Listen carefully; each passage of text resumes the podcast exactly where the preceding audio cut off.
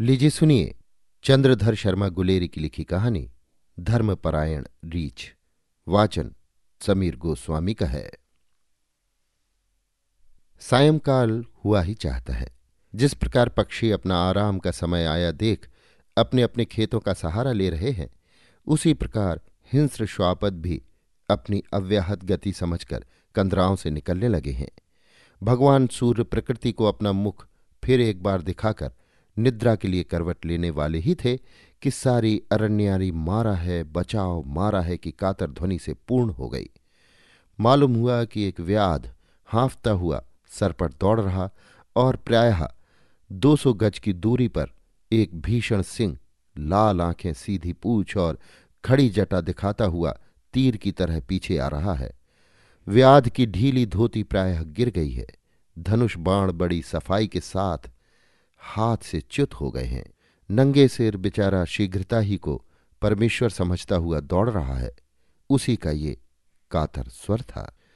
ये अरण्य भगवती, जन्हूतनिया और पूजनिया कलिंद नंदिनी के पवित्र संगम के समीप विद्यमान है। अभी तक यहाँ उन स्वार्थी मनुष्य रूपी निशाचरों का प्रवेश नहीं हुआ था जो अपनी वासनाओं की पूर्ति के लिए आवश्यक से चौगुना पंचगुना पाकर भी झगड़ा करते हैं, परंतु वे पशु यहाँ निवास करते थे जो शांतिपूर्वक समस्त अरण्य को बांटकर अपना अपना भाग्य आजमाते हुए न केवल धर्मध्वजी पुरुषों की तरह शिष्णुधर्परायण ही थे, प्रत्युत अपने परमात्मा का स्मरण करके अपनी निकृष्ट योनि को उन्नत भी कर रहे थे। व्याध अपने स्वभाव के अनुसार यहाँ भी उपद्रव मचाने आया था।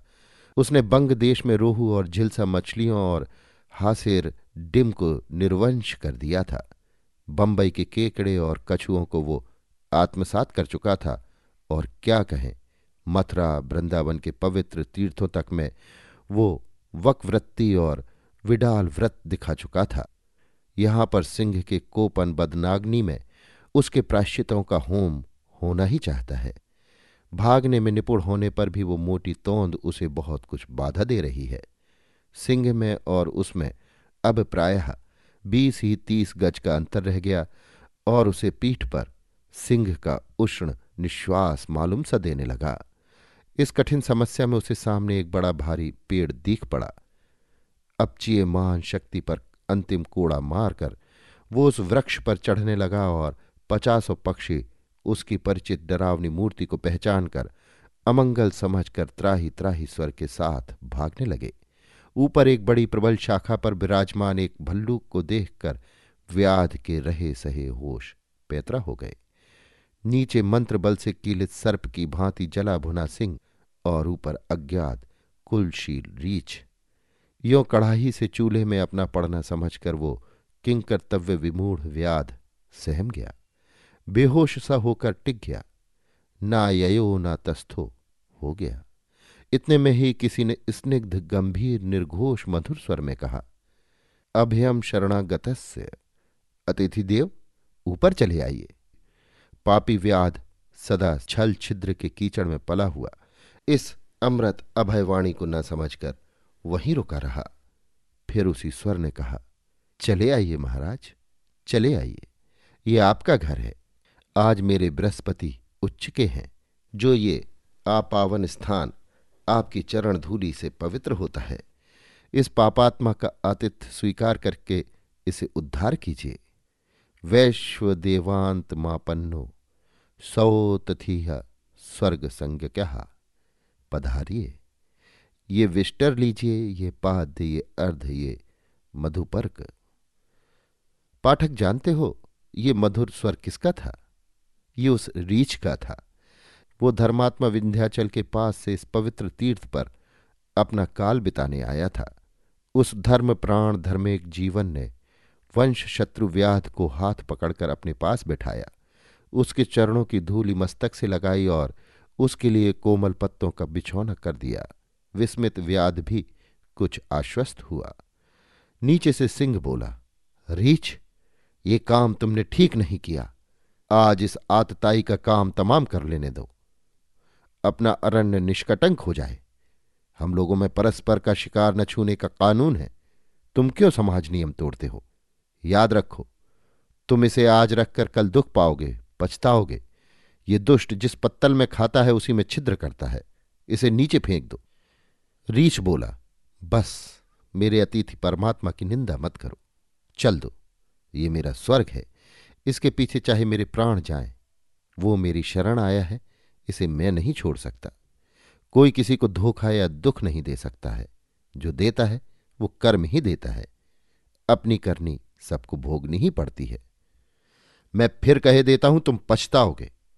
ये कहकर सिंह अपना नख काटते हुए दुम दबाए चल दिया। प्रायः पहर भर रात जा चुकी थी। रीछ अपने दिन भर के भूखे प्यासे अतिथि के लिए, सूर्योदय अतिथि के लिए कंदमूल फल लेने गया है, परंतु व्याध को चैन कहाँ। दिन भर की हिंसा प्रणव प्रवृत्ति रुकी हुई हाथों में खुजली पैदा कर रही है, क्या करे।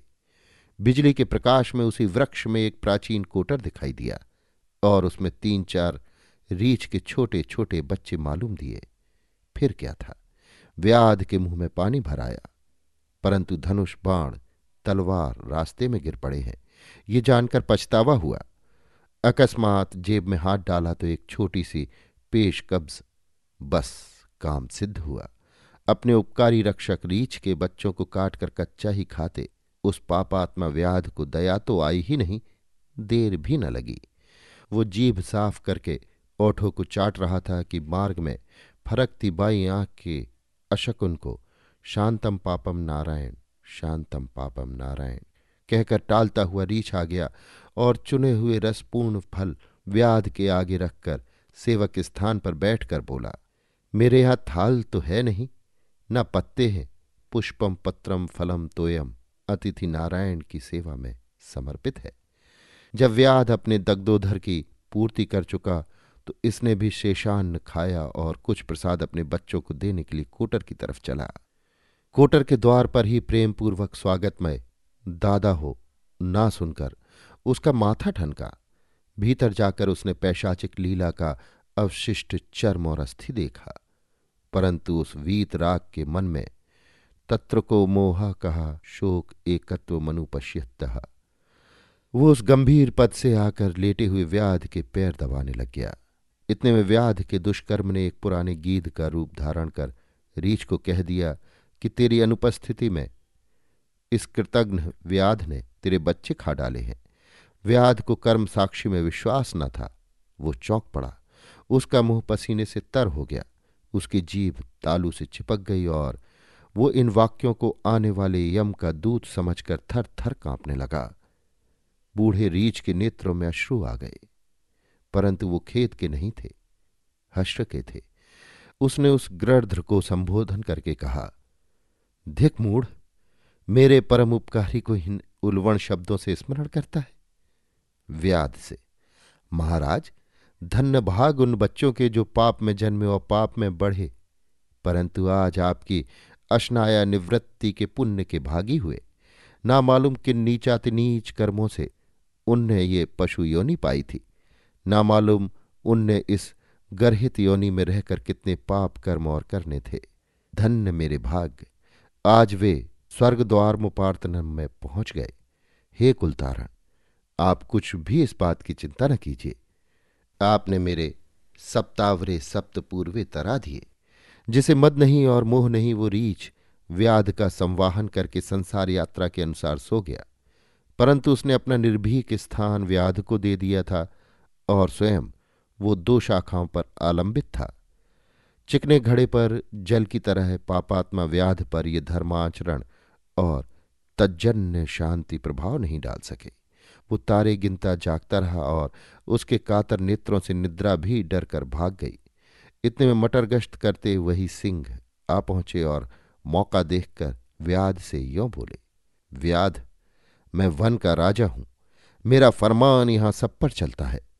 कल से तू यहां निष्कंट रूप से शिकार करना, परंतु मेरी आज्ञा न मानने वाले इस रीछ को नीचे फेंक दे। पाठक, आप जानते हैं कि व्याध ने इस यत्न पर क्या किया। रीछ के सब उपकारों को भूलकर उस आशा मुग्ध ने उसको धक्का दे ही तो दिया।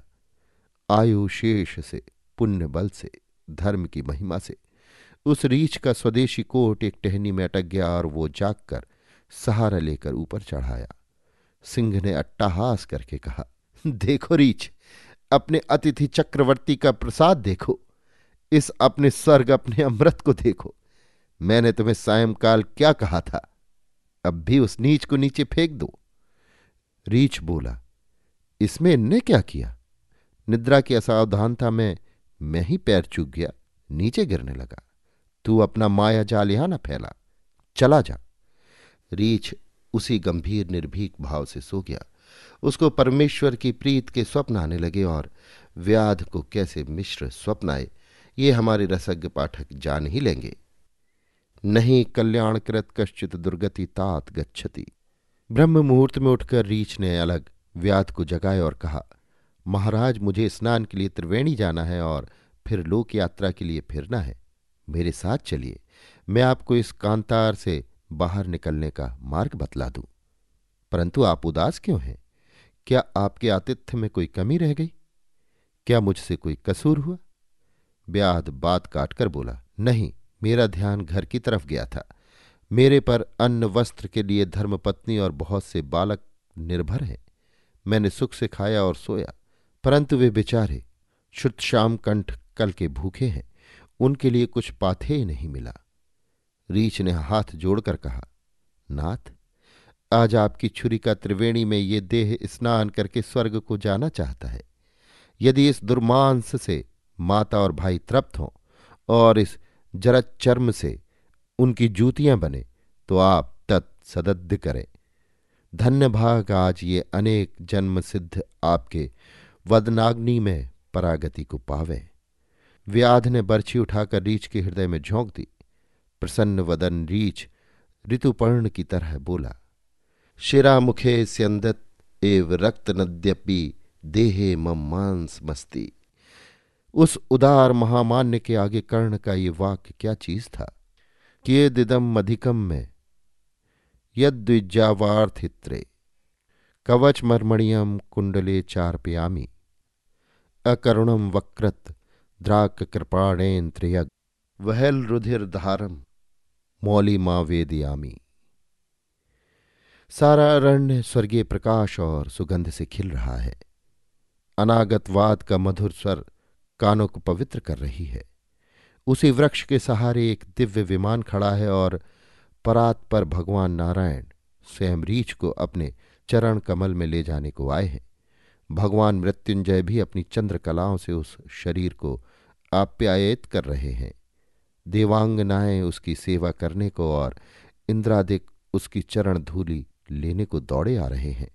जिस समय उस बर्छी का प्रवेश उस धर्म प्राण कलेवर में हुआ, भगवान नारायण आनंद से नाचते और क्लेश से तड़पते, लक्ष्मी को ढकेल, गरुण को छोड़ और शेषनाग को पेल, नमे भक्तः प्रणश्यति को सिद्ध करते हुए दौड़ आए और रीछ को गले लगाकर आनंदाश्रु गदगद कंठ से बोले, प्रयाग में बहुत बड़े बड़े इंद्र, वरुण, प्रजापति और भरद्वाज के यज्ञ हुए हैं, परंतु सबसे अधिक महिमापूर्ण यज्ञ ये हुआ है जिसकी पूर्णाहुति अभी हुई है। प्रिय ऋक्ष, मेरे साथ चलो, और हे नराधम, तू अपने नीच कर्मों। ऋक्ष ने भगवान के चरण पकड़कर कहा, नाथ, यदि मेरा चावल भर भी पुण्य है तो इस पुरुष रत्न को बैकुंठ ले जाइए। इसके कर्म का फल भोगने को मैं घोरातिघोर नरक में जाने को तैयार हूं। भगवान विस्मित होकर बोले, ये क्या, लोक संग्रह को उत्पन्न करते हो? ऋक्ष हाथ जोड़कर बोला, पापानाम वा शुभानाम वा वदाहरणाम थापि वा कार्यम करुणमारेण न कश्चित पराध्यति। भक्त का आग्रह माना गया। भगवान, व्याध और ऋक्ष एक ही विमान में बैकुंठ गए। भारतवासियों, ये तुम्हारे ही महाभारत की कथा है, परंतु अब पुराणों की भक्ति कहने ही की रह गई है। पुराणों को सिवाय वीक्षरंतु मनश्चक्रे के और किस वासना से पढ़ता है। अभी आप सुन रहे थे चंद्रधर शर्मा गुलेरी की लिखी कहानी धर्मपरायण रीछ। वाचन समीर गोस्वामी का था।